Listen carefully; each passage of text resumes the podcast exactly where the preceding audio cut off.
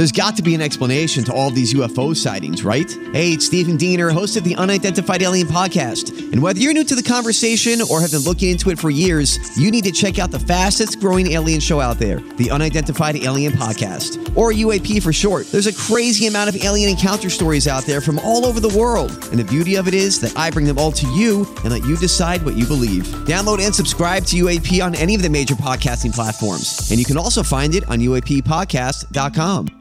Yes. Yes. Welcome in. It's QFTA on the Tim McKernan Show.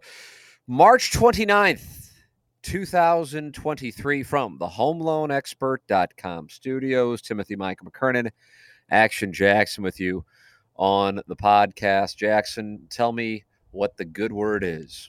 Now we got the sun peeking out here in St. Louis. We got open. Oh, how do you do, friends? Spring has sprung in St. Louis. Yeah, we got uh, opening day here in about 24 hours. Oh, how do you do, friends? As uh, millions will gather in downtown St. Louis. Yeah, it's uh it's a good time to be alive. Hopefully this warm weather sticks around. I played some golf this weekend and I don't want to stop playing golf. I want to continue to play golf until oh, uh, the end of October starting right now. So I hope that this weather stays nice and we get some dry, cool, nice temperatures. Let me tell you something, and I'm going to call you Boy Slut, but in an affectionate way, because I'm carrying over the momentum of Boy Slut Wednesday on TMA this morning when gentlemen called in to give their sluttiest stories. Right. And in this case, just one guy called in to talk about beating off on his balcony at midnight. but I but I still want to keep this momentum going. right, right. I Jackson have have played uh, eleven rounds in the month of March, Mhm. South Florida area. Eighty one one two times. I apologize. One time up until yesterday, played the course that I had played uh, in all of 2021 when I was here for six months in 2021 it is a it's it's easily the toughest course of the ones that I had been playing. Uh, played it not from the tips but the blue tees, and up until uh, if you want to pull up the video so you can see the There you go. shot, Mhm. looks like it's about 180. There was some wind uh, on 18. I have 180 in after my tee shot on a par five. And I know that my five iron Jackson is a wider shot No dispersion doubt. Than my six, but I just with the wind in felt like, and I'm carrying probably 150 plus yards of water, and with the wind, I'm, let's get it over and let's get it on. Eagle putt, birdie it at that point. Let's see, I finished with a 77. So at that point, I was four over. Let's see if we can get it down to three over, which would be a 75 and post a great number to head back to St. Louis with and really have that kind of momentum Right. to carry into the Fan Page Club Championship, which, from my standpoint, uh, the J. Randolph Jr. Fan Page Club Championship, the only thing that I have not done in my career is win the J. Randolph Jr. Fan Page Club Championship. So I want that momentum. And then I hit the five iron into the water. Mm. Uh, really excited about it. The fun, fun because it was never a sweat, just a snap hook, yeah. maybe 130 yards out Yeah. uh, just dead into the water. Hit another five iron. That was also dog shit, but it went over the water. And then the player, as you see, just, oh, it's all I had been working on is the chipping and the pitching. And oh, I'd have about a 34 yard uh, pitch, we're going to call this. And it nearly goes in for par. Uh, has a tap in for, for bogey. So I finish with the uh, the 77 5 over par. And, and even though it's disappointing to finish that 18th hole with that bogey, it was great to play the toughest course and and and and shoot a decent round for me. That would be on the lower end of of my range on that course. Sure. Now, the reason I bring this up is the following, and I know you as a as a South Florida Gulf side gentleman, Mhm. Florida Gulf Coast University Mm-hmm. you know this and i don't know how well people in our audience uh, can can relate to this but what the wind does to the golfer is immeasurable. If i'm playing abacoa which is right next to roger dean stadium where the cardinals play which is i didn't break 80 there once if there's no wind, I, I think I'm breaking 80, and even if I'm not playing well, but it's because of the wind. Sometimes a four club wind, sometimes it's out of the east, sometimes it's out of the south north when a cold front was coming through. It's just it's unlike anything. And I and I and so when I'm building daily fantasy rosters and and checking weather, this guy's always like, "Don't worry about rain. Don't worry about worry about the wind. That's the thing that matters." And that is why I posted because I was really overall hitting the ball well. Finally got the chipping and pitching down, which is super important.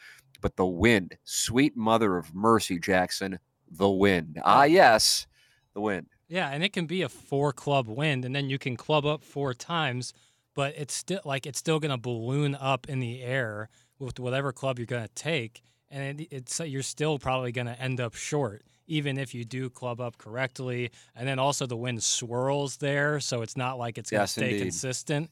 Where you're like you know, okay, well, at least it'll become it'll be with me on the way back. It doesn't work like that. It'll change basically from when you address the ball to when you make contact. So it's a total crapshoot. The wind is such an element down there in Florida. On top of, uh, I mean, chipping and pitching on Bermuda grass is. Oh, how do you do? I mean, it's. It, You know, it's one of those things that, that you don't think about until you're dealing with it. And I'm sure some people don't even, you know, the, know or would care about the differences in, in grass. But Bermuda is this really tight. It's basically like if you're in St. Louis, if you're having to chip, sometimes on a down slope, sometimes on an up slope, but whatever, off of a off a putting green. That's that's that's that's Yeah. the best analogy I can right. deliver and uh and so it's obviously super tight in St. Louis for the most part Gateway being an exception with the bent grass you're you're on Zoysia and Zoysia fluffs the ball Yeah. Very and so forgiving. it's easier to strike it yeah very forgiving so the numbers were big after posting the 77 yesterday I come back to St. Louis as a 5.0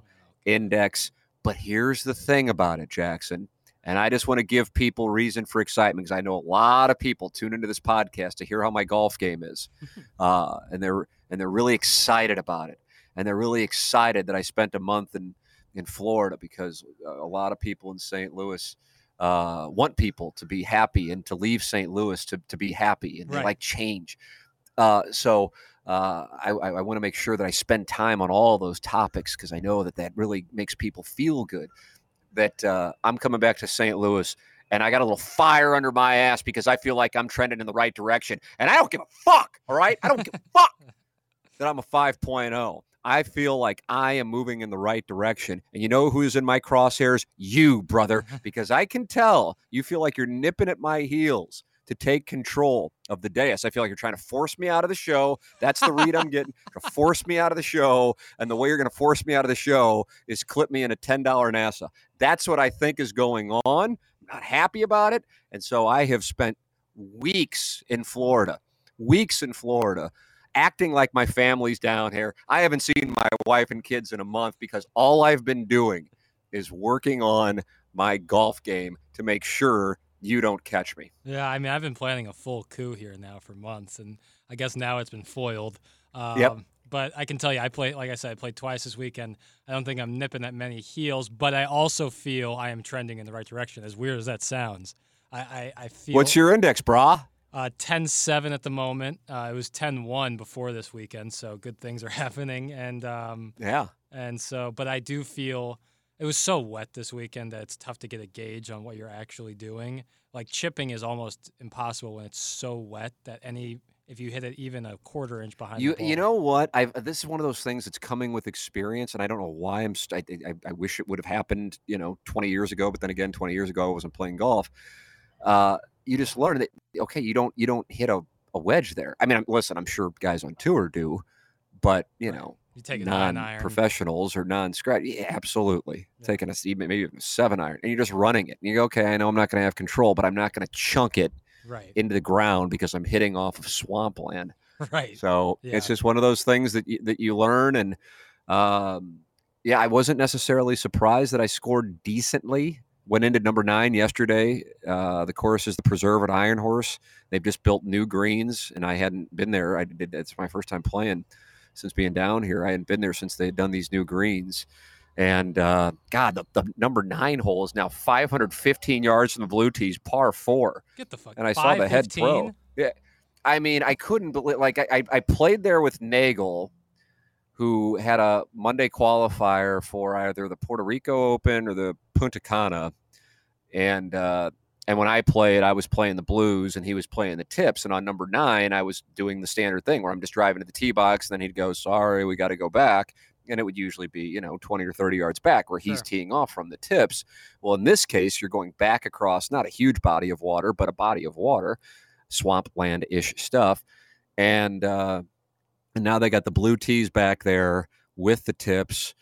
And, you know, usually when I'm hitting a second shot on a par four, at the very most, unless the wind is up, I'm hitting, God, I mean, at the very most, a seven iron. Usually, usually, certainly there are exceptions. Um, and in this case, it's like driver, you know, four iron and uh, and bogeyed that. But either way, I like the direction I'm going, and I'm looking forward to playing in St. Louis. And uh, and really, what what I've been telling my wife, who I haven't seen in a month because all that I've been doing Right. is working on my chipping and pitching down here, and she's excited for me. She's really like, "Oh yeah, you go down there and don't worry about the kids. I'll I'll handle it. You just work on your your amateur golf game." uh, I said, "Jackson's in my crosshairs. Fucking hate him. right. You know that. She hates you too. I know. And and and we're not going to let you get ten dollars Venmoed to you No. No. from me when I get back, and that's and that's why I spent a month in Jupiter, Florida. So yeah, full transparency. What do we call this? Honesty in media? Is that the name yeah, of it? yeah, it's moved. It's moved down the hallway, and we're and we're still honesty in media. And I get it. I get. Exactly. I, I I think what you did, going there for a month, getting right. Uh, I didn't anticipate that. Uh, I'll have to change up my strategy, but I will get that ten dollars off of you. If there is a God, I will have that ten dollars off of you at some point. Wow, what a promise! Bringing religion into it, adding controversy. yeah, to the well, podcast. Well, you can email host. in. You are a controversial host. Email in your questions, comments, erotic stories, tmckernan at uh, insidestl.com. We also gave out. Did we give out your email address last week? Did you get any erotic stories? I was thinking maybe there's a chance people don't want to send them to me. No, I think I didn't get any rogue erotic stories, and but, but we did give out my email, and I am open to it. Yeah, send, send them in. Uh, I am doing my final program from the uh, from the world headquarters in in South Florida. We'll be heading back, and uh, and I'll be back in studio with you boys, and back in studio on Balloon Party uh, on Friday, March thirty first. For those of you listening live on the program, and then next week, outside of the opener tomorrow, doggies in town, the Masties, and that's Mm. the time of year when my synapses start to fire and I start feeling good about the world. Oh, me too. I, I I've, I'm about to re-download the Masters app on my phone, and that's the Oh, best how time do of year. do? It's the it's my favorite thing is when I re-download that Masters app. And my least favorite thing is deleting it for another year. But man, Yeah. I I do have some kind of oh, an odd uh yeah, I, I actually I, I I don't I hesitate to use this term, but I truly did have a depression on the Sunday night of the Cardinal World Series parade in 2006. Now, full transparency, I had been up all night, may or may not have been with a member of the Cardinal outfield at the Stag Bar until 8 a.m. oh, Uh, and so, you know, that that may have factored into it. But uh, I remember that night going to bed and I said to my wife, I go, I don't know what's going on, but I'm I'm depressed. And it was a weird thing because I had for 20, 40 years, all I had wanted to see was the Cardinals win the World Series because I saw it when I was had just turned six years old in 1982 and barely remembered it. And so that was my quest. And it's like the quest is over now. And holy crap, I'm I'm feeling some kind of depression. And I, I I certainly don't experience depression on Sunday of the Masters as it's wrapping up. But I go from this like I cannot wait. And now that my son's into golf, Mhm. uh, my older son is into golf. Uh, we're like looking forward to watching it next week. And when it comes to a conclusion, I love the PGA Championship. We had it in St. Louis five years ago. It's odd to think that it was five years ago. That uh, uh, you know, that, that comes up the following month in May. But let's be honest about it. The Masters is in a different class than the PGA Championship. And from my standpoint, the U.S. Open and the Open. Yeah, it depends on the location for both the U.S. Open and the Open. Um, I, obviously, the Masters will always reign supreme. But like you know, if it's St Andrews or St Andrews as they call it, like it was last year, or Ah, I like that St Andrews. yeah, or if it's like uh, maybe Pebble or like another like very uh, you know cool classic American course, Pinehurst, uh, then I do enjoy the U.S. Open a, a lot, but uh, nothing compares to the Masters. Just I mean, you can watch it with the sound off and just stare at Oh, the it's at the scenery and how beautiful the course is, and uh, we'll we'll get some Chris Vernon show uh, Masters updates, which Oh, I yeah. love, which I absolutely look Finau, where he be now? Absolutely, and uh, so um, I always look forward to it. But also at the end of the Masters comes uh, summertime in St. Louis, sundress season. Ah, yes. Oh my. Are you gonna are you gonna lock yourself down with a lady? Or are you gonna continue to play the field as the most eligible bachelor in St. Louis? Uh, you know, always open to things. Never want to stick to one uh, idea Sure, because you gotta sure. you gotta have the variables. But I, you know, I'm I think I, I am a, a better person if I have a significant other. So I. Oh uh, wow! So you've been a bad person ever since you started on this show. Yeah, in, like in relative terms, yeah. So just imagine me with, but you know, I just I feel I, I'm a uh, I'm a nesting creature. You know, less. More, more, much Are you more- really? Yeah, I like to think so. I like to think I'm, I'm better with a significant other. I'm just maybe not happy. I like to have a significant other, but then lobby for my significant other to bring others into the bedroom. So Mm. I don't know if that means I'm a nester or I'm a guy who likes to build a nest and then stop by other people's nests and see what the word is. probably the latter. Yeah, but Yeah. you know, but it's Yeah. always uh, what was it in your marriage vows? It's not cheating if it's same Yeah, sex. It's not cheating. If it's gay. Yep. The uh, the Reverend uh, asked us to repeat after him, and I know that that caught some people's attention when that was in the vows. yeah, But yeah. you know what? We, we were we were celebrating our own way, and if you didn't like it, you could get up and leave. Speaking of which, you can get up and leave from this podcast if you don't like it. But you can also send in whatever the hell you want. T M C K E R N A N at InsideSTL.com. We're in the HomeLoanExpert.com studios, and and it's funny because I don't know if this is necessarily sent for QFTA, but we had Ryan Kelley on this morning, the HomeLoanExpert.com. I had no idea that mortgage rates had fallen into the Mm. fives for a 30 year fixed and the low fives for a 15 year. And, uh, and so I just, because he had made reference to the fact that rates had dropped, and I was going, holy shit, I had no idea that that's the case. Uh, so a listener DM'd me and said, segment two with Ryan, when you asked about mortgage rates, I can only assume you're looking to buy in Florida. Hence why the question was asked. If I were you, I'd get an adjustable rate. Rates will go down during the election cycle and then refinance to a lower rate and lock in when you see rates, uh, fixed rate stabilize. A couple of my clients here in Florida have done it, and it only makes sense. Hope it helps. And I'm thinking to myself, I got to be honest with you. That's not why I was asking. 100% swear on whatever. Uh, but I, I appreciate the observation. Now, when I asked that question of Ryan Kelley, is that what you were thinking, Jackson? Be honest with me. I don't give a shit what your answer is. I just want the truth. I truly wasn't thinking anything of it. Um, I didn't. I, I was not checked out, but I, you know, how my my attention. Yeah, you have ADD. It goes left and right, and I'm, that was at the beginning of second hour, so I was probably dealing with something in the first hour podcast. Sure. And and truthfully, uh, once I heard Ryan get on, I kind of mentally compartmentalize and go to the next thing. So I didn't really, really feel. Yeah. I wish I could give you a better answer, but that's the truth. No, hey, the the, the the best answer is the truthful answer, and then Yep. if that's the truthful answer, then that's the best answer. So, yeah, when he he said, I came back late as I was using Little Wizard's room. My one year old has just started to walk, and so uh, he was walking around, and I was entertained by that. So I returned to the segment just uh, a little late.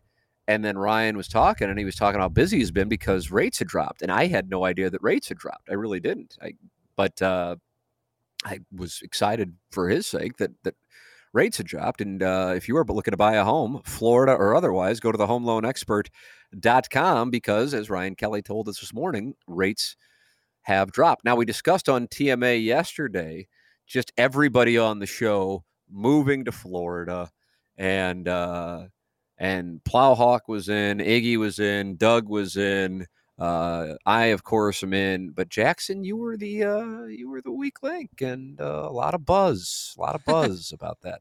I, I mean, I would do it. Don't get me wrong. I like I love South Florida, and get to live there would be really awesome. I, just, I you know that's basically it. I would do it, but I mean, I have you know my family's here. But you don't want to do it. Like if somebody were to say to me, "Let's let's let's put the shoe on the other foot." Tim, would you move to Florida to do TMA? My response, as you know, would not be, I would do it. See what I'm saying? right. What right. my response would be, you're goddamn right I would. right. So you saying I would do it conveys some reluctance.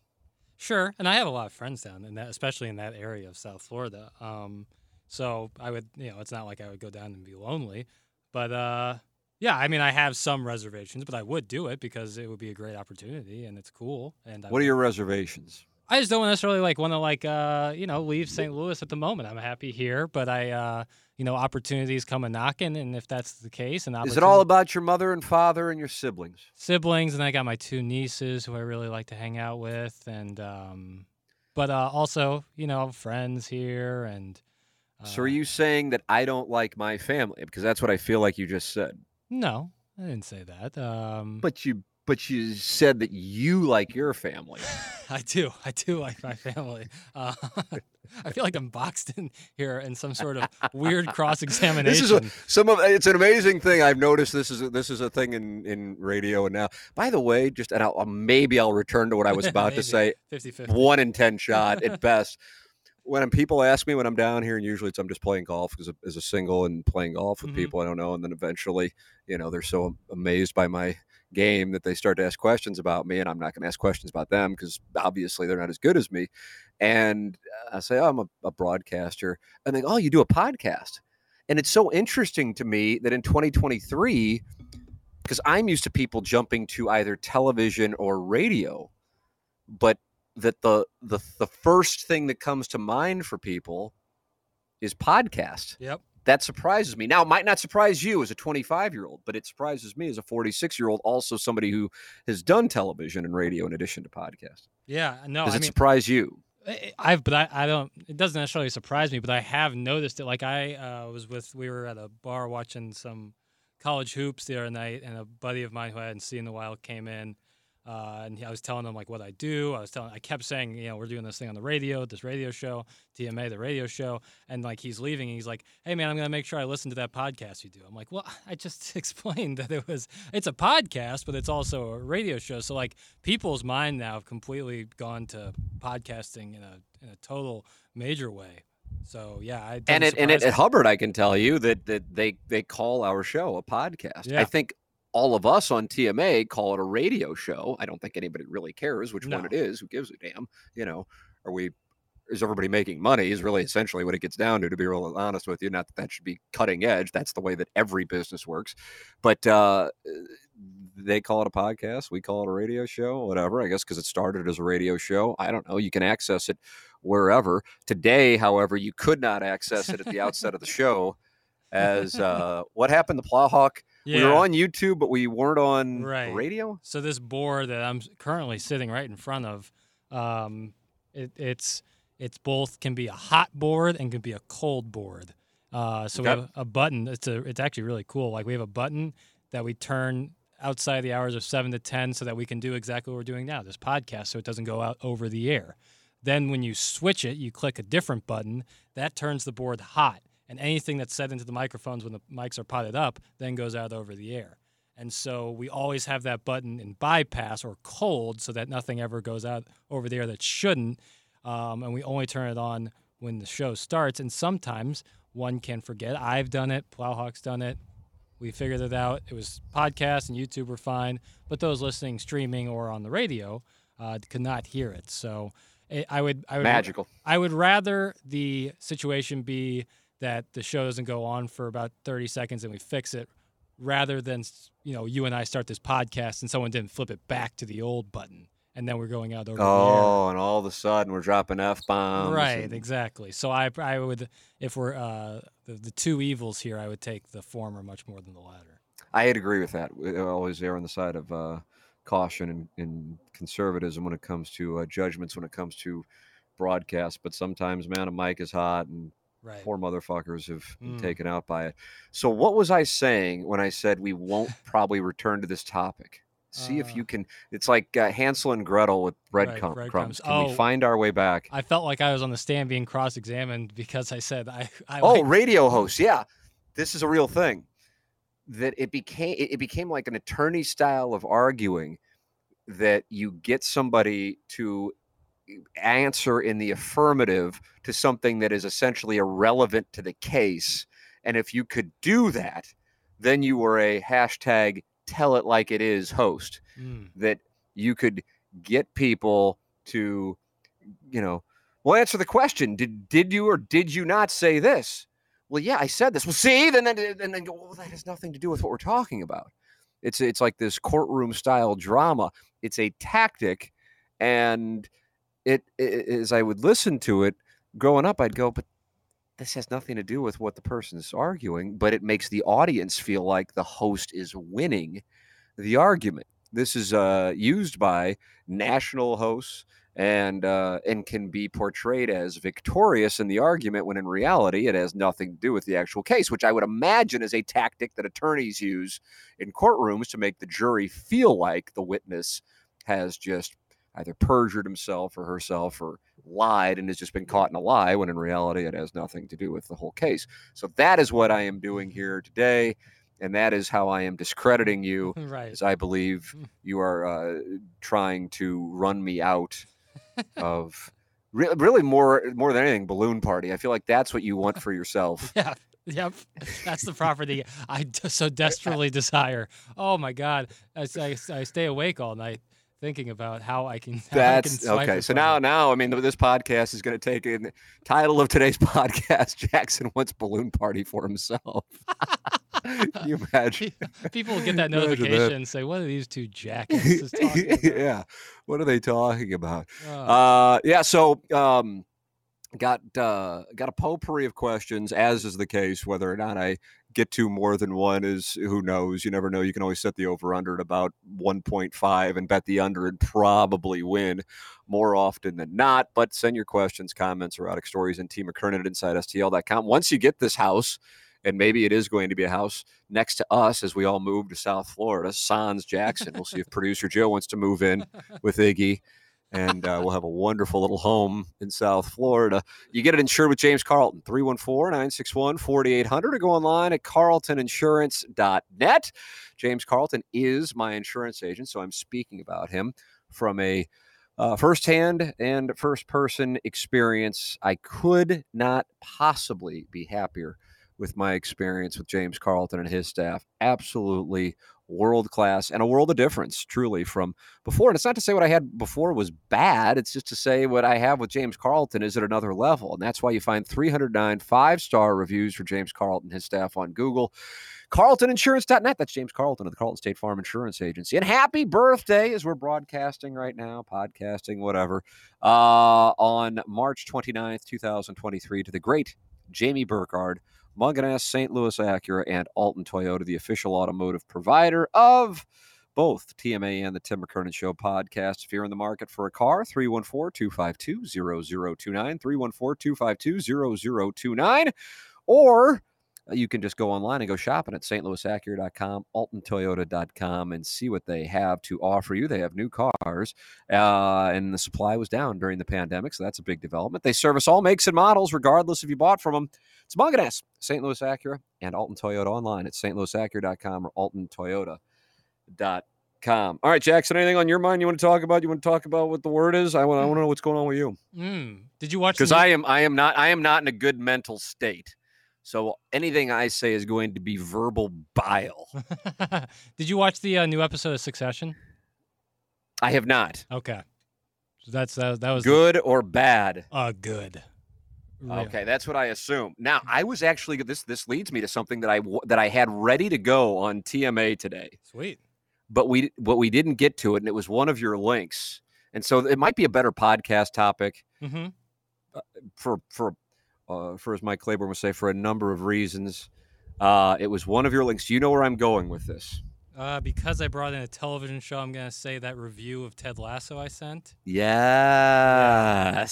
Yeah, I got thoughts. on Uh, so I, I, I, so I, I don't want to hear your thoughts just yet, right. because I know a lot of the people in the audience are not familiar with this review.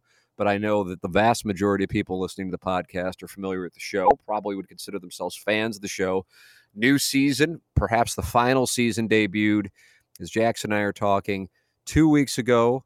Uh, so as of this evening, I believe it will be three episodes that will be out right now. Two episodes have been released, a new one every Wednesday, if I'm not mistaken.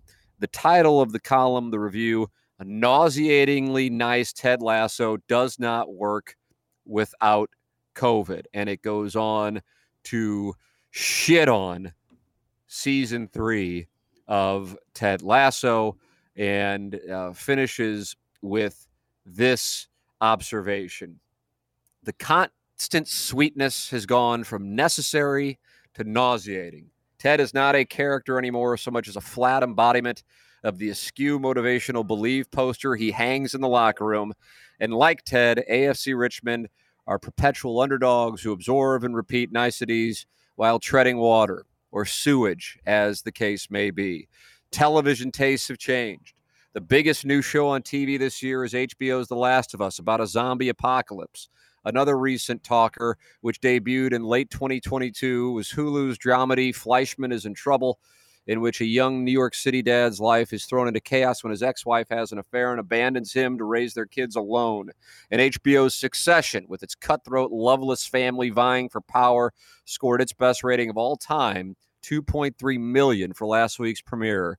Audiences are no longer looking to be coddled. Sure, there will always be room for feel good stories on TV or at the movies. Successes like Top Gun Maverick and Avatar The Way of the Water, The Way of Water weren't dark journeys into despair, but they weren't a kindergarten sing along either. Simply put, Ted, La- Ted Lasso OD'd on heart. Season one's finale was called The Hope That Kills You. Too right.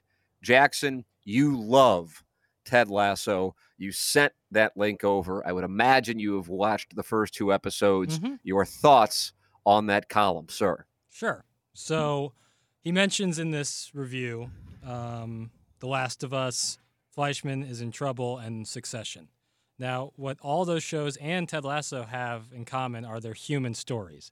Last of Us is a story, is a show about zombies, but it's so much a human story. Succession's a show about business, but it's a human and family story. Ted Lasso is a might be about soccer, might be based around soccer and Premier League soccer. It's a human story, and it it to, uh, toggles between the niceties he's talking about and real life human relationship issues that go way deeper than some kindergarten sing along. That's I mean, I and I get panning a show. Totally cool. It's a very well liked show. So writing something like this certainly is going to be titillating and flashy. But when you, you, you got to look deeper into it, man. And you can, if it's this is just about season three, then I have less thoughts. But if you're going over the whole show, and I guess the basis of the review was that like it worked in COVID when people were needing something to improve their day to day lives, and this was a great outlet for it. Kindness kindness is always in style, man. It's always good to be kind. It's always good to look at things with an optimistic and positive outlook. That is a great success, a key for success in life. And so to say that this is uh, coddling an audience, I don't. I think it does the opposite. I think we've had anti-heroes. Succession's been on for a long time. Sopranos is obviously super popular. We're in the year Breaking Bad. These are anti-heroes. To get a real hero story again, a real good guy story again, is actually way more rare than it is common. So I, I disagree with what the premise is that it worked during COVID. My observation so far, which was independent of this column, my wife and I have watched the first two episodes, uh, is that for some reason, and I don't know why, for some reason, I don't think it's particularly good, and it is coming off. And this has nothing to do with this column. I read the column when you sent it over Mhm. immediately because I'm like, oh, I had been thinking this, but I watch it right before I go to bed. So, you know, I'm hopped up on shit and then I forget about it. But then when I saw the column, I'm like, oh, I'm going to read this right away because I had been thinking the same thing. Didn't talk about it necessarily with Anna Marie because again, I just pass out from Right. sleep sleep pills. But I'll think, God, why why does it why does it feel different? Now I don't think it's because of COVID because I watched season two and I wasn't really thinking of COVID. Right. I think when I first watched it, it was uh, it was early 2021, even though it came out in August of 2020. But I but I feel like for whatever reason it feels different, and I don't know when I say if it feels different if I think it's bad or it just feels different, and they're laying the foundation for something that's going to turn. And and that's why I'm glad we're talking about in the podcast uh, because if people don't want to hear it, Right. they can they can skip ahead, For sure. on on on TMA.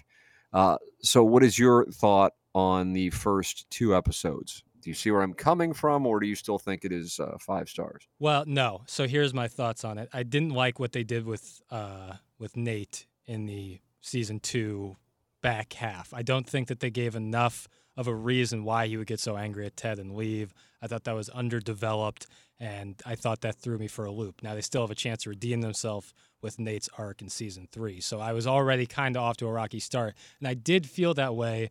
But there were two major scenes uh, that really I thought uh, changed the tone in a good way. I thought uh, Rebecca learning that uh, you know Ted doesn't necessarily want to bring in new players, and she goes, you know, she calls him uh, Mr. Lasso or Coach Lasso, and uh, he says yes, ma'am. That completely changed the tone, and then you got the dichotomy of that when he goes out on the press conference and Keely texts her, "Thank you for letting Ted be Ted." And I thought that was a really, really good moment. And then Trent Crimm and Roy. Why was that a good moment? I don't follow that. I'm sorry. uh, because she had a, uh, it was essentially a crisis of faith moment because her ex-husband now has West ha- West Ham, and Right. she wants to she wants to beat him, and she doesn't believe Ted. She now doesn't I believe that. Ted can be that person, and she doesn't realize that you just have to let Ted be Ted. And so she got upset with him, and then once Keely talked her out of it, she restored her faith and realized, no, this is the guy who I want. This is I truly believe in him.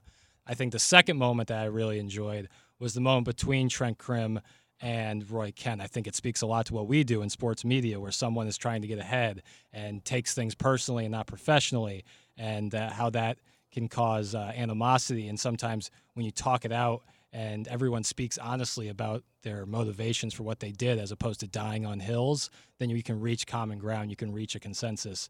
And then uh, you can move forward. I really liked that moment in the second episode. Got it. All right. All right. I'm following you. Yeah, there have been uh, some moments where it's like, oh, this is just kind of like dorky, shitty. Yeah, stuff. there's That's definitely the- you know? times with that. Uh, with the, But and but then. I'm going. Is it always been this way? And I'm am I just feeling different? I don't know. So that's why that review stood out to me.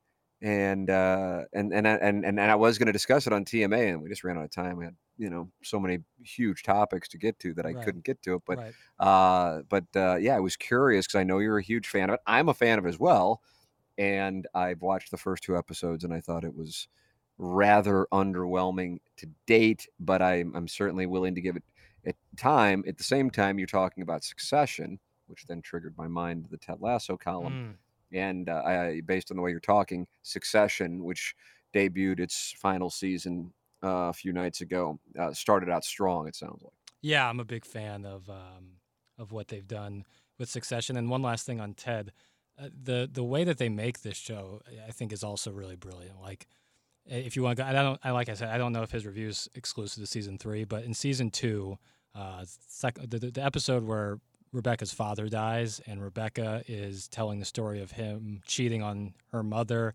On the same side, Ted is telling the story of his father committing suicide. Is some of the best television production I've seen in a long time. The way they go back and forth and finish the sentences like that uh, is is unbelievable. And so, like that's that that kind of human story you don't get without the ethos from season one and the beginning of season two, where we learn so much about these characters. So you got to let this whole thing play out. I yeah, think. that's I, I like what you're saying. I, I I think it's earned equity. right. Exactly. And that's why I'm not just going, oh my God, this is fucking garbage. Because if that would have been like the first time I'd ever seen it, those first two episodes, I go, this isn't for me. Right. But the thing has equity, and so I'm gonna I'm gonna have faith that they're going to uh, not Game of Thrones this thing sure. at the end. Uh, even though I guess you can kind of see where most likely this is going to wind up, when it's all said and done. Mhm. Um, with uh, and you could have you could have seen that coming at the end of yeah. season two. Yeah, or even season one, they kind of uh, lay it out. And if you're a big fan, there's discussions about how this was written in three parts, so you can imagine how the three parts work out, the three Right. seasons. Uh, all right, uh, let me go into the email inbox, T. McKernan at InsideSTL.com. Before I do, I would like to tell the people about Seth Goldcamp and Design Aire Heating and Cooling online at designairservice.com. That's Design Aire Heating and Cooling, designairservice.com.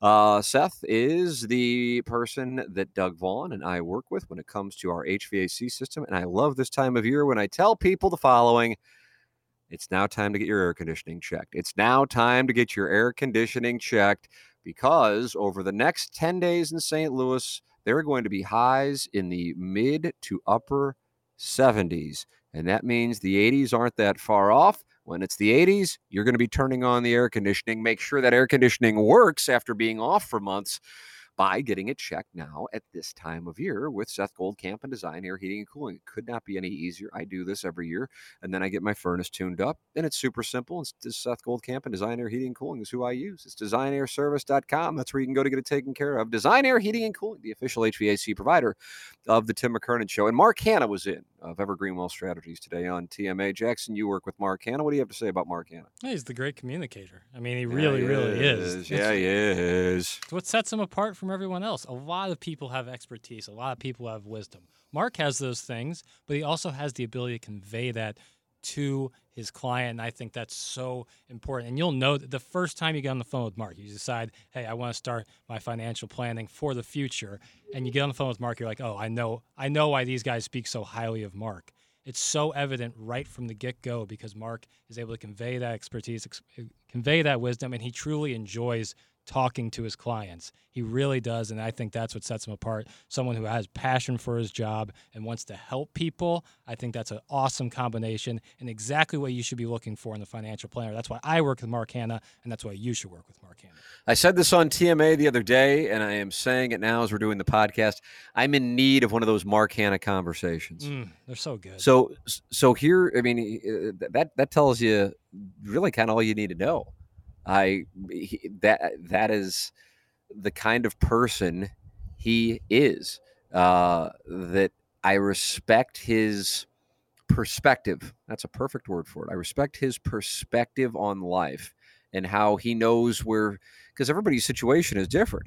You know, I mean, whereas I am and my family is dying to move to Florida, Mhm. uh, Jackson, you are not. And so he's going to handle my questions uh, in a different manner than he would with you. Why? Because it just depends on a person's priorities. And that's just kind of the way things are. Uh, and so, therefore, he's not just somebody who's going to go, okay, well, I put this person in this plan. It's case by case. And he is he is such a good listener and he has wonderful perspective. I I, would call it wisdom, but I don't even know if it's wisdom. And so when they have somebody who's thinking through things like that for you as your financial advisor, you just couldn't ask for much more. You'll feel good when you get off the phone with them or you get off the Zoom call with them. 314 889 0503 or go online at evergreenstl.com. That's Mark Hannah, Evergreen Wealth Strategies. All right, Jackson, here we go. Can't wait for this one. Hey, Tim, I was watching golf over the weekend and saw some guys wearing white belts. Made me think back when you and Wellington were implying there was some stigma to doing that a while back when he was on the show. I thought the rules were you can match your belt to your shoes or hat. So I was curious what the story was for why you don't care for them. I'll hang up and listen. Thanks. It comes from Steve.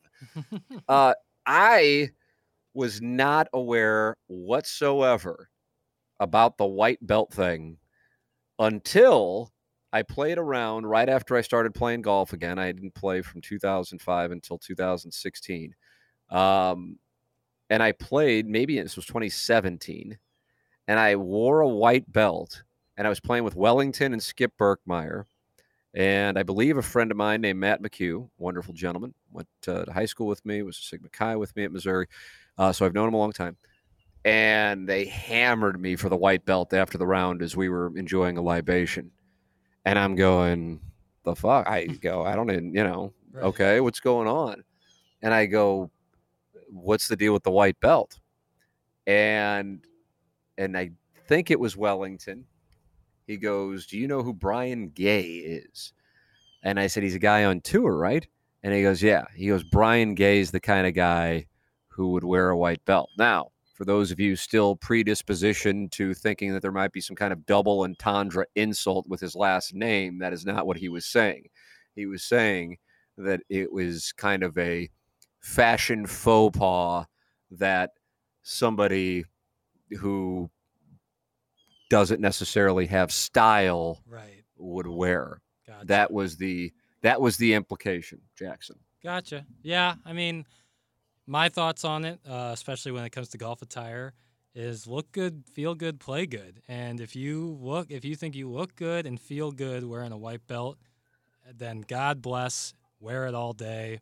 Absolutely. I I used to wear a white belt. I used to wear it all the time when I was down in Florida or when I was in high school, always with the white belt. I kind of didn't necessarily like the look for it. Look, you know, as time went on, I didn't like the look as much, so I retired it for myself. But I don't judge. If someone wants to wear a white belt, God bless America. Uh, our friend Iggy Strode often wears a white belt, and I think he looks great in it. yeah, he is a he's a, he's a white belt guy. So yeah, I that's that's how I became aware of it.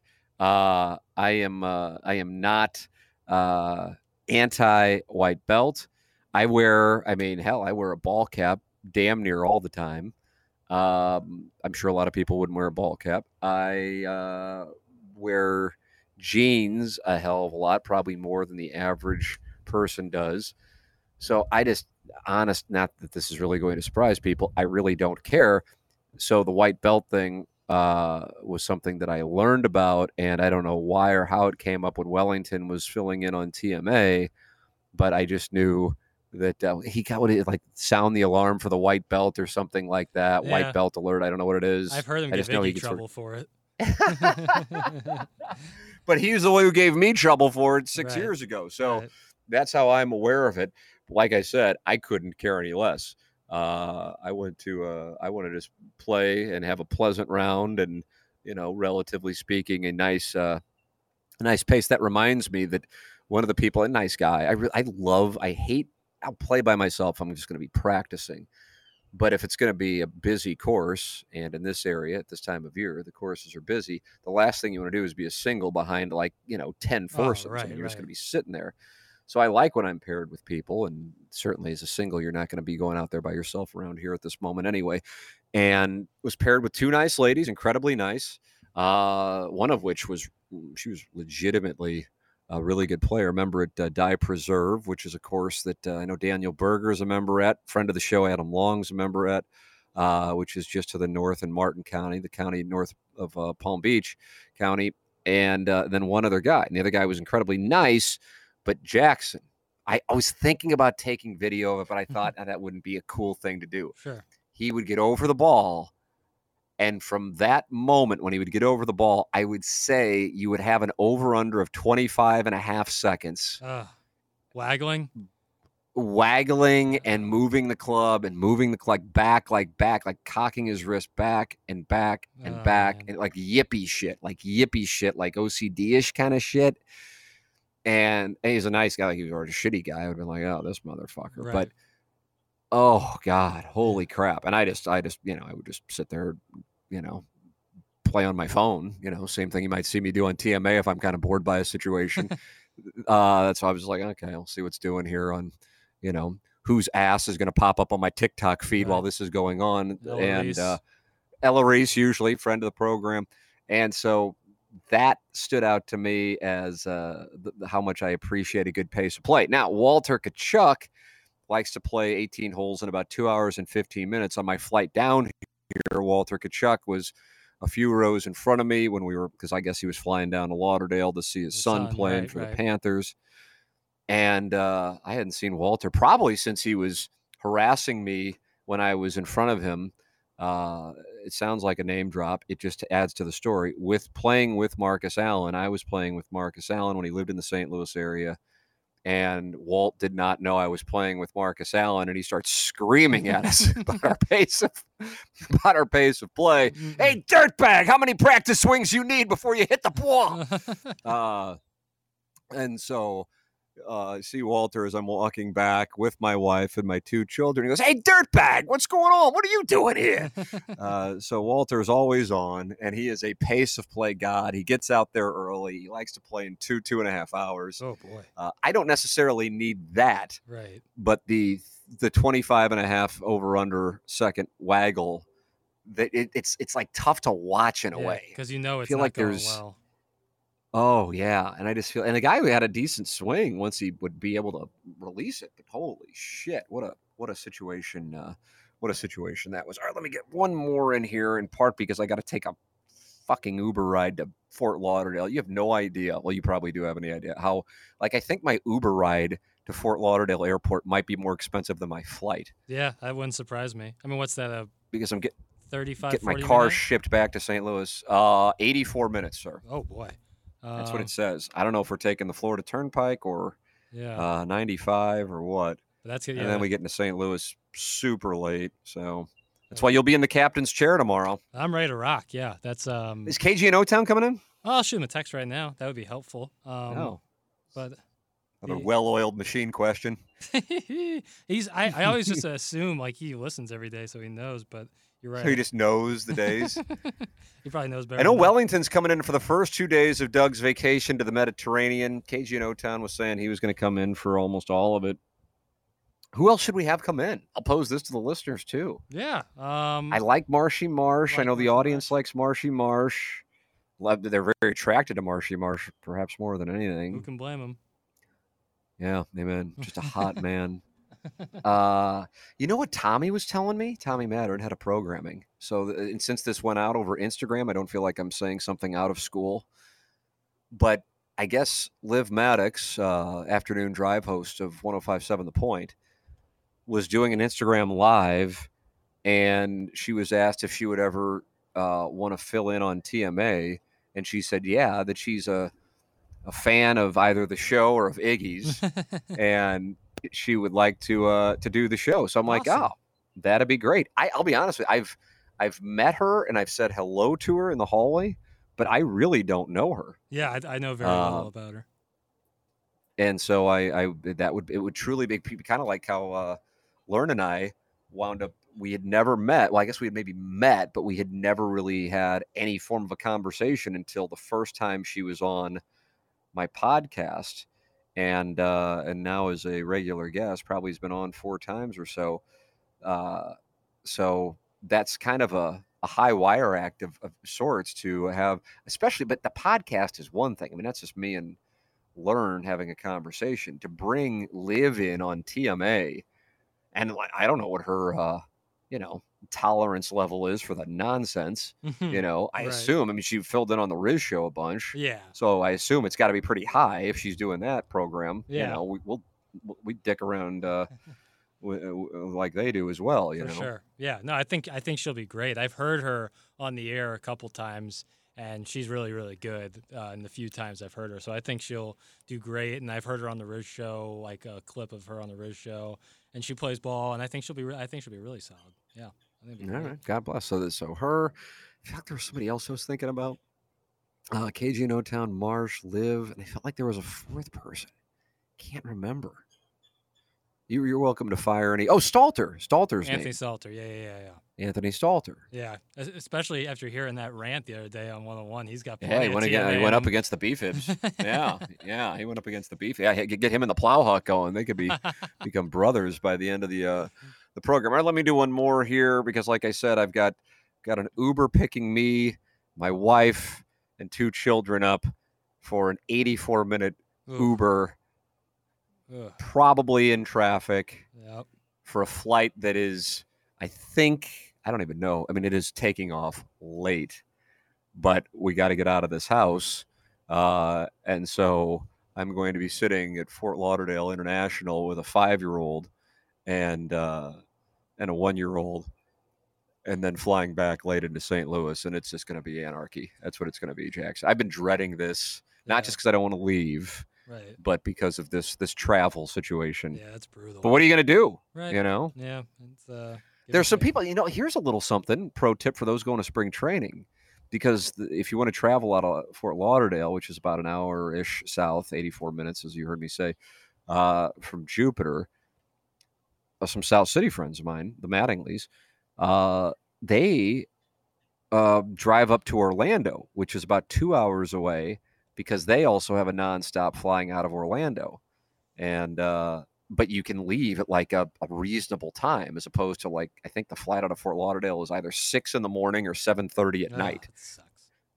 Oh yeah, That sucks. so it's just brutal. And then when you got young children, I mean, holy shit. Yeah, so right. anyway, all right, let me read this uh, and then we'll uh, bring the heat. Dear uh, Michael, come on, Michael, don't hang up on me. That's what I, I just read whatever is written in.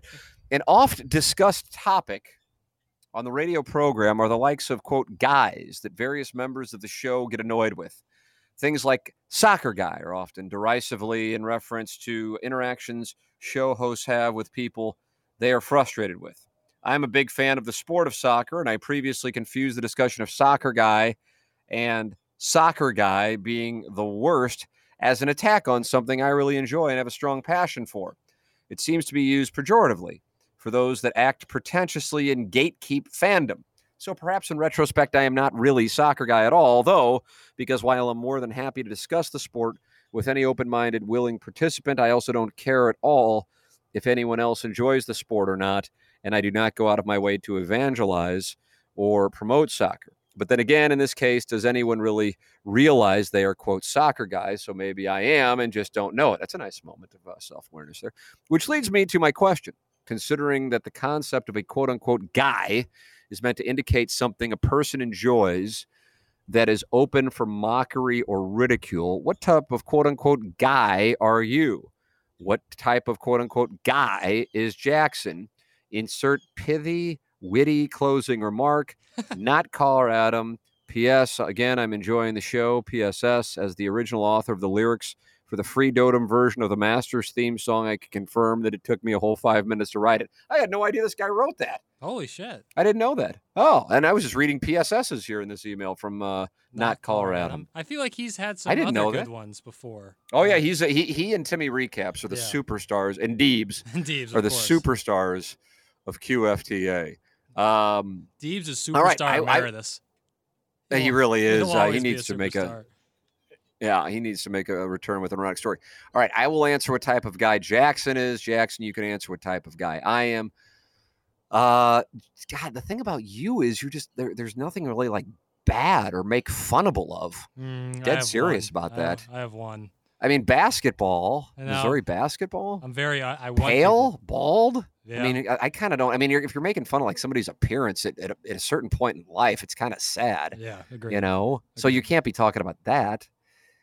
So is his question? I don't like, know what what is it. of, What, like, what guy? are? I mean, I would say basketball guy. No, movie. That's guy. what I would say. Movie snob guy. That's what oh I yeah, but I eh, your movie snob. movie snob like to an Oh, extent you movie and, snob? and i'm working Really? on it i'm working on it like the other day someone one of my buddies or someone uh, it was like someone asked them like their favorite movie and they're like oh man probably limitless and i literally audibly said jesus fucking christ and i was like Limitless is that the Bradley Cooper movie? yeah yeah and i was like yeah, I, I actually agree with you on this, and I'm not a movie snob. I was like, Jesus, what are we doing? And I was like, wait, like, you know, especially after last week, what I said about being passionate and let people be passionate about things.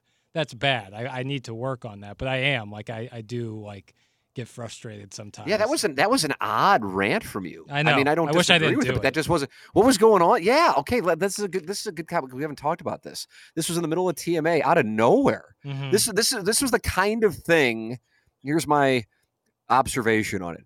This is the kind of thing I feel like you might have been having something else going on at the moment. Number one, not unrelated to TMA, unless like a texture got in your kitchen, and then number two, or emailer that that didn't make the error. And then number two, uh, something that somebody more with more years under their belt would say. Not to say that you shouldn't say it because you don't have the juice Mhm. yet but just it was it was not it was not really your style of hosting or Right. talking or whatever the fuck you'd call it that we do right. Yeah. I mean, I think looking back on, like, I, I truly believe what I said, and I absolutely do. I just I, I think that uh, this forum actually QFTA would have been a better medium to express it. I don't think TMA, and I think it was just.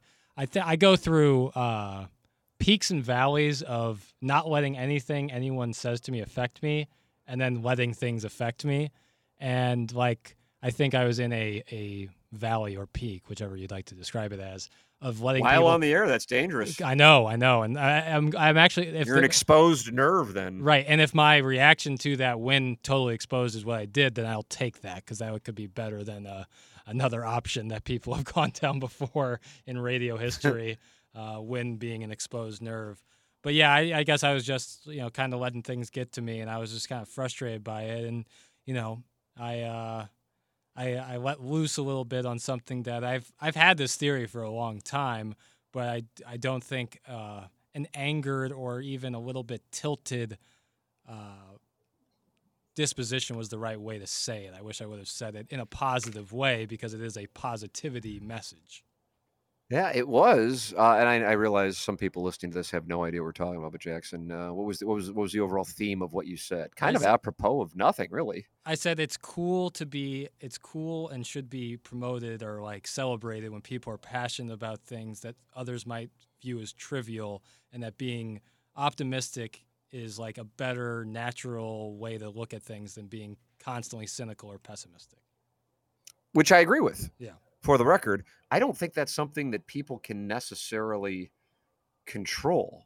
Um, as weird as it's like, I would love to have um, a better attitude. Mhm. Period. I mean, there's really nothing else to say. Like, I would love to have a better attitude, but I, I feel like there's kind of a push and pull um, on somebody who's who, who's the most upbeat person you know outside of me? Uh, Plowhawk is right the hell up there, man. We, yeah, I would say Plowhawk like up until 2018 or so. I don't think that the Plowhawk like I, I remember that like the first show I did or one of the first shows I did after my older son was born uh was I, I said I I- somebody goes what would you like for your son I said I just want to be happy I said I would love it if my son were Darren Atkins in 25 years Mhm. because he's happy and he's content. And I view myself as at times happy, but shit has to be like going off crazy for me to be happy. You know, it has to be which which then forces me to work really hard and never being satisfied. So you you know, we've talked about it before. I, I go I'll say to Doug, I I admire your you know, I don't know what the right word, contentment for lack of a better term, and how he never and he never did. I mean, I worked with him for five years at KMOV, and now however many years, I guess sixteen years on TMA, and he just never. I mean, just I mean, it Mhm. just it's the same. He could be having the worst day in the world or the best day in the world, and there's absolutely no way to tell. Never, ever has caused drama on TMA. Never, ever has caused drama on TMA. Um, i- i- which will be the thing I will miss the most, assuming I'm still doing it and he says I'm I'm done, uh, because that is just that's something you take for granted when you don't have it uh, going on. But uh, I'm still aware of what it's like when you do have it going on, and so when you have somebody who just you know rolls with punches and just like whatever, but but then when Doug's response is yeah, but I I probably left a lot of career opportunities out there because I I didn't you know I was I was content. Um, but to me, as I've, I've said before, it's a happier way to live. So going back to your quote unquote rant, I I agree with that. I just don't know. Like I'm looking right now.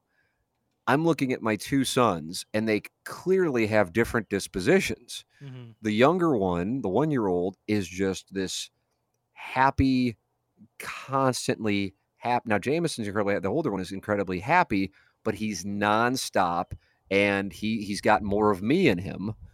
And in a way, I'm like, okay, this guy's got a wide delta.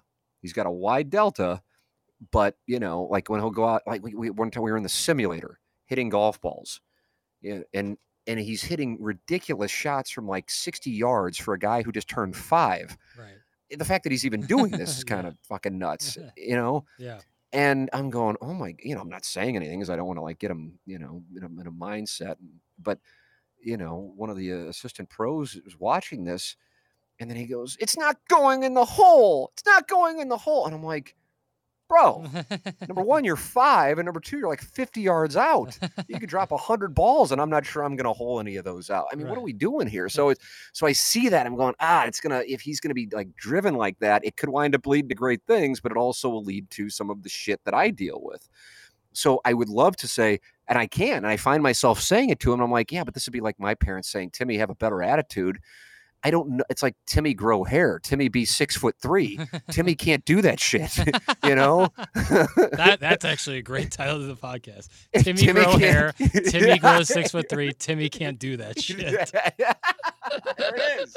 We've That's tended to the podcast title. That's money. Even though I'll have an hour and a half on a fucking Uber that I'll be just look. You know, I'm going to be looking at asses on TikTok. Yeah, that's Uh, the only option. I'm gonna have to position myself away from Anna Marie so she can't see what I'm doing while we're in this Uber. Um, so that's the thing about it. Like it sounds good, and you can get one of those guys on HGH on, who's somehow become a, a, a, what do they call them now? I don't even know. Like Uh, leadership guys. Yeah. this Management, leadership, fucking coaches. oh my god this hoax of an industry that has popped up courtesy of social media screaming at you to have a better attitude but it doesn't work that way it just i, I, I feel like you're kind of programmed that way you know i mean i have a video of my five year old when he was not even three months old kicking his legs obviously can't sit up kicking his legs and kicking a ball like a like he had snorted 30 mm-hmm. rails. And so it's no surprise to me the engine, the motor that he has, even though now it's almost been five years since then. And so if my one year old winds up having that going on, I'd be shocked because I can already kind of tell what what I, I feel is now. Some parents might listen and go, motherfucker, you got a five year old and a one year old. You have no idea what you're talking about. But what I'm trying to say is I think that so much of who we are is just the way things are. It's not necessarily a choice. Perhaps you can have perspective. One of the things I know I use in golf, if I'm playing, whether it be like for a lot of money or a competition that I care about, there's breathing mechanisms that you can use, which then helps the physical performance. Sure. Uh, there's that. But as far as overall attitude, I would love to feel like it's it's controllable, but I just don't know if, it, if that's a real thing, and that's coming from somebody with a bad attitude who wants to have a good attitude. Yeah, and so I think that that's a very good point. Something I I uh, haven't considered. you have a great attitude. I appreciate that, but here's the here's what I would say about because I agree that people are predisposition, they're preconditioned, their muscle memory in a sense is a certain attitude. I think the idea is uh, because stuff like that, like your general attitude, you don't have to think about. It's like breathing; it just is how you are. The idea is that you are cognizant of that, and if it's something that you don't like, try to think differently when you think about it. You know, obviously, when push comes to shove, you're going to do stuff. Your fight or flight's going to kick in, and you're going to be who you are or you're conditioned to be. But in times where you can reflect, you can have perspective and think about things, then it's good to be like, all right, I don't like this about myself. Let me try to look at this situation differently. If you can have that opportunity. If you can't, you know, like I said, in quick moments you're just going to fall back, which is fine. That's how we're built.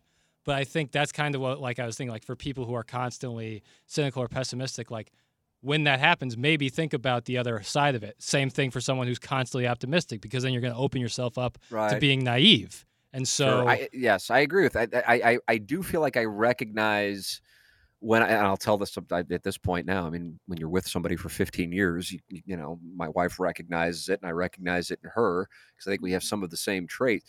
I mean, almost all of the time where I am in a bad place, it has absolutely nothing to do Mhm. with any member of my family. It, it back in the day, especially pre, you know, 2022, it have, would have to do with work uh, way more often than not. Sometimes I just get a shitty night's sleep.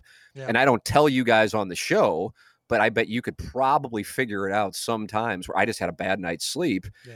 And then I'm going to be on the air hosting four straight hours. And with TMA, we really don't have breaks. I mean, we do, but they're, you know, Yeah. brief. hmm And then Balloon Party has brief breaks. So essentially, I'm talking for four hours. And if I'm just not on, I can tell. I mean, I, I can absolutely tell. And I feel like if you're a keen listener of TMA in particular, uh, you'd be able to tell.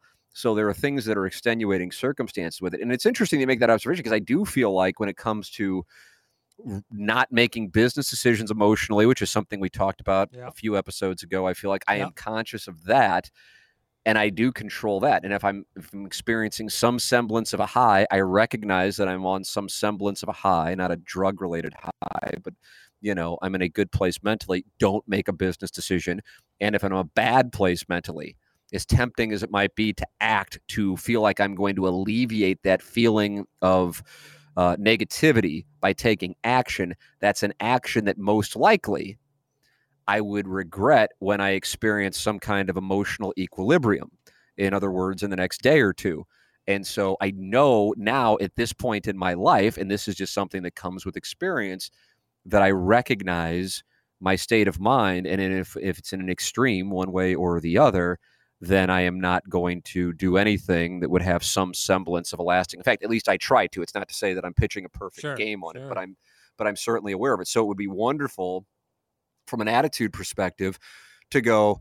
For example, two days ago, I'm out playing golf with the great Pete Prinzi. The cat would love to mention Pete Prinzi on uh, the program. He used to be the Cardinal strength and Uh-huh. conditioning Oh, coach. yeah. He lives he lives down here, and we're playing at Abacoa, and it has driven me up the wall in a way that's really fucking strange and sad that I haven't broken 80 at a course that I feel like I could shoot around even on. Mhm. Now, as I said at the start of our podcast, I know it's mainly because of the wind, and it had been in particular super windy around here over the last week or two weeks. And, you know, as per usual, it- the first hole's not real difficult, as is the case at a lot of golf courses. And, you know, I think I have a I think decision between a gap wedge and a pitching wedge, you know, from the fairway for, you know, my approach shot. So it's not really tough Mhm. and I wind up hit- hitting it off the hosel because I tried to flight it out of the wind for some fucking reason, like I can pull this shit off, and it goes, you know, ricocheting behind a tree, and then I have to chip out from behind that, and I wind up with a seven, and I'm like, oh, son of a bitch. I mean, there's nothing I can do now outside of somehow shoot four over the rest of the way, which is probably going to be very unlikely considering I'm shooting in the mid 80s with windy conditions, and but but somehow I was able to go, okay, well then I'm going to make sure I just work on things throughout this round. And I'm seeing Pete, who I hadn't seen in a couple years, and I'm not gonna I'm not gonna allow this to go, motherfucker, I got a seven. Now I gotta grind and you know, birdie three of the next six holes to get the score back to even, you know. Right. And I'm like, oh, I could I and I did do that. And it and it helps my performance actually. And I did start to get things right. Still wound up shooting in the 80s, but uh there there is that aware. I wish I had that because really the bigger picture would be, as I'm sure a lot of people listening to this are thinking, you motherfucker, you do this show, this stupid ass show. You've been doing it for 20 years. You're down in Florida eh, eh, doing the show, and you're on a golf course and you're bitching. You know, like fuck uh, off. that that really that, that that that's what I think most people listening to that uh, would be thinking. Like, oh, okay, you got a triple bogey. Fuck off. You know.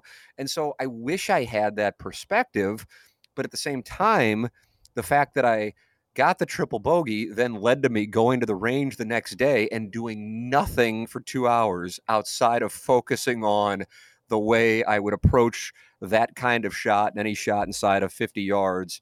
And and then it made me play the round I talked about starting off the podcast. And so it's a push and a pull. But honestly, I would rather be the guy who's shooting 100 and doesn't give a shit.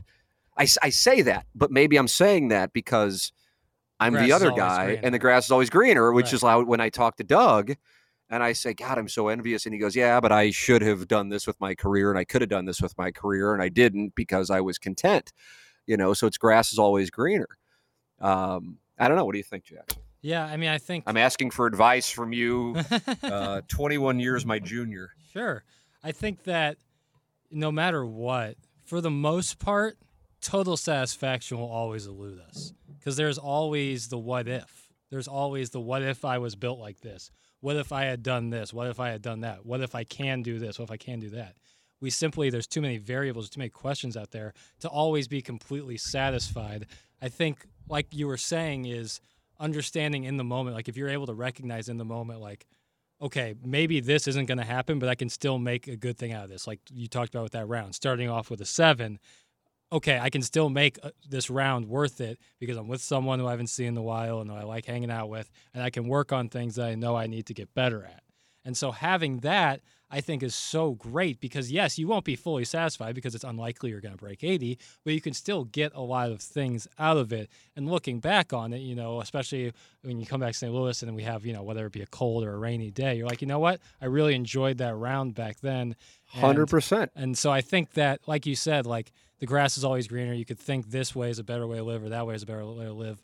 But like I said, total sax- satisfaction will almost always elude us. So just being content with who you are and knowing that you're doing your best and that at the end of the day, you can, you know, rest your head and know you gave something your best effort or that you handled something maturely or you're improving day to day on things you want to improve on.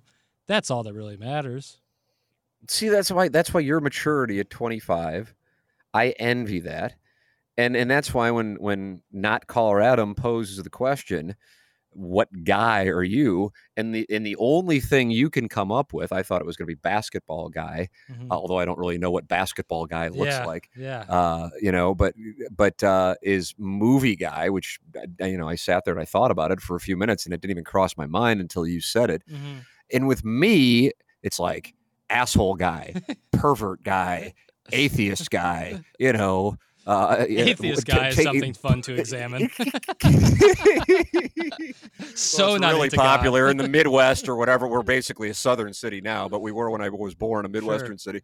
Uh, that you know, like you're you're movie guy, right? And I'm asshole guy, you know, and never happy guy, you know, and so uh, it, it's just like you know so th- th- th- that's that that's the, your answer wonderful but yeah there's just there's when i say there's nothing there i'm saying that not as there's a nothingness there i'm saying it's a great thing like if somebody were to like my mom who i think is the most wonderful person in the world which most people feel about their mother uh like if somebody said, what would you say, like, you know, to call her quote unquote, what guy, quote unquote, what gal is she? And I go, God, I don't, she's just always ha- like if anything she's just always happy i mean she's always happy gal what a fucking mm-hmm. terrible thing to say right. you know?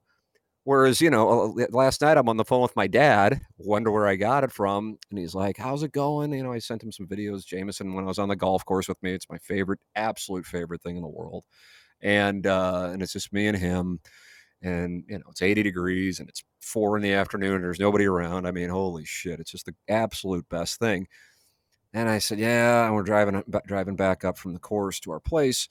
So we got to flying back late tomorrow night. I'm fucking miserable. He goes, oh, Timmy, I know we're leaving. You know, he's been in, he's been in Hilton Head since January. It's like, oh, we're going back in four weeks. I'm your mother wants to go back in four weeks. I don't know why.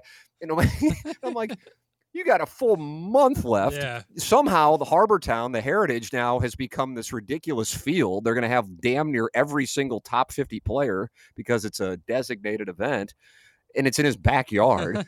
and he's already dreading going home in a month. That's that's his mindset, yeah. you know. And I don't go, boy. I've been. It's like Iggy, you know, sharpshooting. You know, it's always unique when it's coming from him. But He's like, well, I mean, you have been there for a month. And I'm like, yeah, you know, you're right. I have it. Most people would love to have been here for a month. But in my mind, I'm like, I don't want to go. Right. You know, I right. don't want to. And so that's what I focus on. The Jackson Burkett way of it would be, I think, man, I'm so glad that we got this month and I was with my wife and my sons and got a chance to experience this weather and, you know, going out in the ocean and fishing and golfing and the restaurants uh, you know, and, all the shit and going to Cardinal games with my sons, all these things. But that's not how I think. And I and I and I as I'm saying it, I'm thinking I'm I'm listing my gratitude. And I do have gratitude for the stuff that we've been able to do career wise. Mm-hmm. But but when I'm listing the stuff that's more personal, I don't know why that I, I don't know why I can't I don't know why I can't I, my my professional mindset is so much more I don't know what the right word is good or effective I suppose right versus the personal. And it just is something that I, I'm at this point, I look at, I go, okay, it's just not something that's likely going to change, which is why I say I just think it's kind of something that you're born with. But at the same time, I suppose the counter to that, as I argue with myself, could be with professional, I've felt like it's necessity to change. Like I could not engage in radio wars, so to speak, when we had, you know, things going on.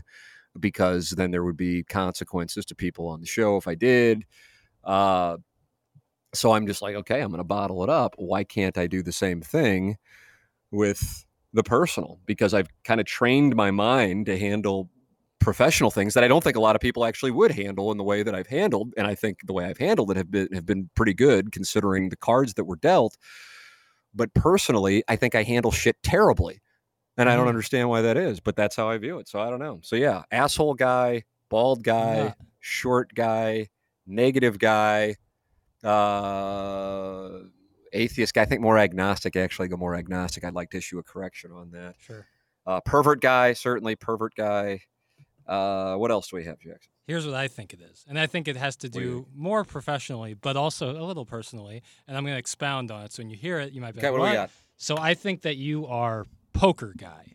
I think that you are poker Oh, guy in the oh, sense that you see every different business situation, or even like when we play golf, I notice it is everything is like a hand of poker. There's a risk, there's a reward, there's analytics, there's statistics that go into it, there's probability that goes into it, a lot of risk reward stuff, and it's also emotionless in the sense that you know you never want to give away, you never want to tip your hand, you never want to give away what you are thinking, and so you analyze things from a very much similar to a poker hand, uh, as you were once uh, often a, a poker player, so that you analyze things based similarly to how a poker player would handle a hand. And I think that has shaped a lot of, like you said, these business decisions, like you literally just said, like the car, how the cards have been dealt. And that's how I think that you think about things. And that, in a professional sense, is great because it does remove emotion from business, which we've discussed before is key. But then it can also carry over to the personal life. which to finish off what I think is a brilliant master's thesis that you have just applied to my life. I tip my cap again, uh, which in a personal life is not as good. So, like when I'm arguing with my wife, for example, and it drives her up the wall, especially with my memory, and I'm just like, well, th- no, this happened, and then this happened, and it's just like a calm. Not to say it's always calm, but a but a calm emotion. Because if she's emotional and I'm, you know, I'm like Taylor in Billions, Right. you know, responding. It, it, it isn't what it isn't what a a, a, a- female or probably a male, but certainly uh, females I have been with in my life. It's not what they want. Right. They want to see emotion. You know, they want to see that you care. And I'm arguing it like I'm trying a case. You know, Exactly. so uh, yeah, you're right. I mean, I true, and I don't know. I don't know if it goes back to the film that I'm incredibly upset that you don't like, The Girl Next Door. uh, Timothy Olyphant saying, "Always make sure the juice is worth the squeeze," which is essentially what I now uh, live by when it comes to decisions. I suppose I think the same. Yeah, I mean, like I had a 260 yard shot into a par five. And because it took a couple days ago, wind was with me, and I'm like, I think I can do it. And because I was already like eight over par, I'm like, fuck it, you know, Right. let's do it. Whereas if I were hovering around even, I'd be like, all right, let's hit a seven iron up there and, you know, then Right. hit a wedge in and, you know, we'll take it from there. So that that is how I I do think through things, you know, and sometimes my wife, when I'm talking about a situation, will offer up what is truly 100% coming from a good place as far as a solution, but I know it's not realistic. And, you know, I'll be like, what are we doing here? You know, I mean, let's, you know, if we're going to come to the table and try to fix things, let's come to the table with something that's that's realistic. And all she's trying to do is help, and I'm just a complete fucking asshole. You know, I mean, it, but it's just it's it's not. I'm telling you, listen. I want the kids to listen. Because I know the kids listen. I know they play this in grade schools throughout South St. Louis. They play QFTA. Yeah. You think usually on Fridays. Don't be like me, kids. Uh, Not that not that you were looking to be like me, but I want the kids to hear this. Don't be like me, kids. Jackson, don't be like me. Not that you were looking to be like me, but don't be like me. I hear what you're saying. Yeah, and I think, like I Yeah. said, it benefits very much professionally. It sometimes bleeds over personally, but again, Right. it's all about it's all about like recognizing things and understanding and like being more in touch with yourself. And the only way you can do that is kind of talk about it. That's why you know people who are you would like you like look from the outside. You're like, oh, that person is in great position. They're super seem super happy, have a great life. They still do therapy or something like that because it's really cathartic and it's really good to just talk things out as opposed to leaving it in your head. And uh, that's how I feel sometimes. I just talk with my parents or my brother or my sister, and I'll just talk about life. And I just feel so much better afterwards. That's what we're talking about with Mark Hannah, just talking about life. Sometimes just spitting yeah, things out of your guy. mouth. Yep. Like it's almost like like expunging it from your system makes things easier to understand. I don't know. It's just kind of I how agree with that. work. I feel better when I'm able to talk about this. That's what made the the KFNS situation from 2016 to 2021 so tough because our audience was not our audience was 100% hip to the situation with the man and the woman and were 100% on our side and it was easy and it was great and it, you felt a lot of support so i didn't feel like okay there's like this thing that's bottled up that i can't explain i mean that would have been really tough but in 2016 and 2021 the audience still doesn't have a gauge. The audience uh, still doesn't have a gauge on it, and I can't blame them because nobody's talked about it. Right. I mean, as far as the detail stuff goes, but just doesn't know, and then would have certain people as heroes and certain people as enemies, and you know, and, and or you know, a little bit of both when it wasn't right, and and and and then and then I would be the villain at times, and I go, motherfucker, how in the hell am I the villain? I know what I'm, I know what I'm doing, and I know how the sacrifices that I'm making, and now I'm the villain. How the hell did this happen? And that was really tough, and it would have been so wonderful to be able to just talk about it Right. Because then then number one our audience would have known and then number two uh, it wouldn't have been built up and i wouldn't have been internalizing it Yeah, exactly. um, they, so every day i was kind of this not necessarily ticking time bomb but certainly uh, every day was like okay got to get through the show today and not you know not air something because then all of a sudden you know a hostage will get shot for lack of a better term or quote unquote self furloughed and Mm. so just got to get through it and that was that's what made that situation so tough whereas the man and woman thing as dumb as it was it was easy you know i mean it was it truly was again relatively speaking to the other stuff that we endured and i know it's that's the funniest one but it was easy because the audience was right on what was going on and uh, we didn't have to say anything. We could just the audience is on our side and everybody knew what was going on and you know i mean i guess that's that helps when somebody does a press conference you know that that certainly Yeah. that certainly that helps the cause and we don't have to really say anything but Right. uh, yeah that I, I i and i think that's why i love doing this this particular show this particular podcast because i'm just like okay i don't i don't think twice on what i'm going to say and so in a way it is therapeutic because i just i talk about it and uh and you know i'm i'm glad that people enjoy listening to it but um it's it's the freest i am doing this podcast because it's not like okay I, I can't i gotta i gotta go back to the cardinal outfield situation or else you know somebody in balloon party is gonna have you know have a coronary uh in the text inbox yeah. um you know or on tma you know it's either don't talk sports or how come you're not talking sports or you know more from iggy or stop iggy talking you know whatever whatever Right, that is Right. And this is just hey this is me and you bullshitting Right. and if people want to listen to it they got it and if they don't want to listen to it turn it off it's fine with me um Exactly. but yeah, it, it, when when people pose those questions, it kind of speaks to it. Like, so if I were to think about the the people on on TMA, you know, I would put you more in the category of Doug.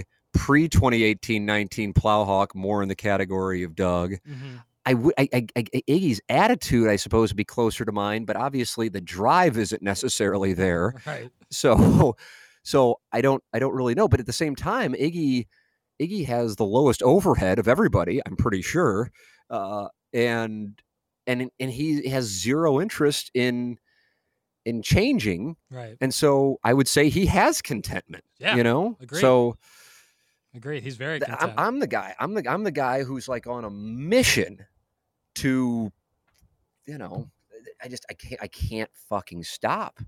But i but i have told my wife if we got to this and we did this i said i'm done. And i'm and i, I and i say it sincerely and i'm like I, I would imagine and i you know i left television and so many people when they leave television it's like they got to go to another television job. I left television and that was the last you saw of me. So you know i i mean it. When i say i'm going away i'm going away. I mean it's that's and, and i and i and i cannot and i cannot wait uh to, to do it it's not because i haven't enjoyed doing it it's just it's like okay i've done it for a long time i've enjoyed it but i just kind of want to you know do something different at some point. I'm not, I'm not announcing a retirement or anything, but uh, yeah, just uh, what was the thing? I, I I think of this sometimes, and I'll sometimes say it to my wife. Uh, the Andy Richter tweet that you cite. Oh yeah, uh, it's never been a better time in America to be uh, mean and stupid. yeah, yeah. And I'm like, boy, I'll tell you what, nothing has summed it up. That's perfect. And I'm just like, yeah. And I'm just like, fortunately for me, at this point in my career, I'm like, yeah, you know, I can I can check out of the hotel and be like, yeah, good two decade run. God bless America. But for somebody, and I don't necessarily, and I think we talked about this recently, I don't think that this is necessarily where you are going to wind up when you're 46 years old doing shows. You might be owning something or producing something, but not necessarily in the role I'm in. Uh, if you're at the start of this, with this kind of thing where you know there's all these social media things and you can get taken out by burners and all the bullshit Mhm. oh my god uh, you know i had 15ish years of i mean i he still had some crap with message boards and Right, stuff but right. relative to what it is now ooh i wouldn't want to Yeah. be starting out and, and dealing with the toxicity that exists Right, now and going oh my god i got like 40 yards or 40 years more of of this shit right. you know constant- there's no way to possibly navigate the, the minefield you know Exactly. Yeah, it can be very treacherous. Yeah it'd be a miserable way so there it is uh, not colorado uh, that's why you and uh, uh, timmy recaps uh, and deebs are uh, three of the mvps on qfta outstanding question as always all right uh, you can send your questions comments and anything is welcome everything is welcome and like i said, i asked for tma conspiracy theories i did not get any this week Really? T. McKernan at Inside STL. Yeah, I didn't. I thought I thought that was a good topic. I thought for sure. But again, got it- one. No, but then that would require actually like addressing it as opposed to just like privately talking about it in a group text or yeah, in I see what DMs. saying. Yeah. And then it can like blow the whole thing up. Mm. So anyway, uh Team McKernan inside STL.com. Time for us to shut it down for Action Jackson. I'm Tim McKernan. Thank you to our sponsors, Seth Goldcamp with Design Aire Heating and Cooling, Jamie Burkhardt, Clayton Patterson, and Peter Mungenast with St. Louis Acura.com and AltonToyota.com. That is Mungenast. Uh, with uh, Mark Hannah, Evergreen Wealth Strategies, EvergreenSTL.com. James Carlton of the Carlton State Farm Insurance Agency at carltoninsurance.net, and Ryan Kelley, the HomeLoanExpert.com studio sponsor for Action Jackson. I'm Tim McKernan. This has been the Tim McKernan Show on the Inside STL Podcast Network.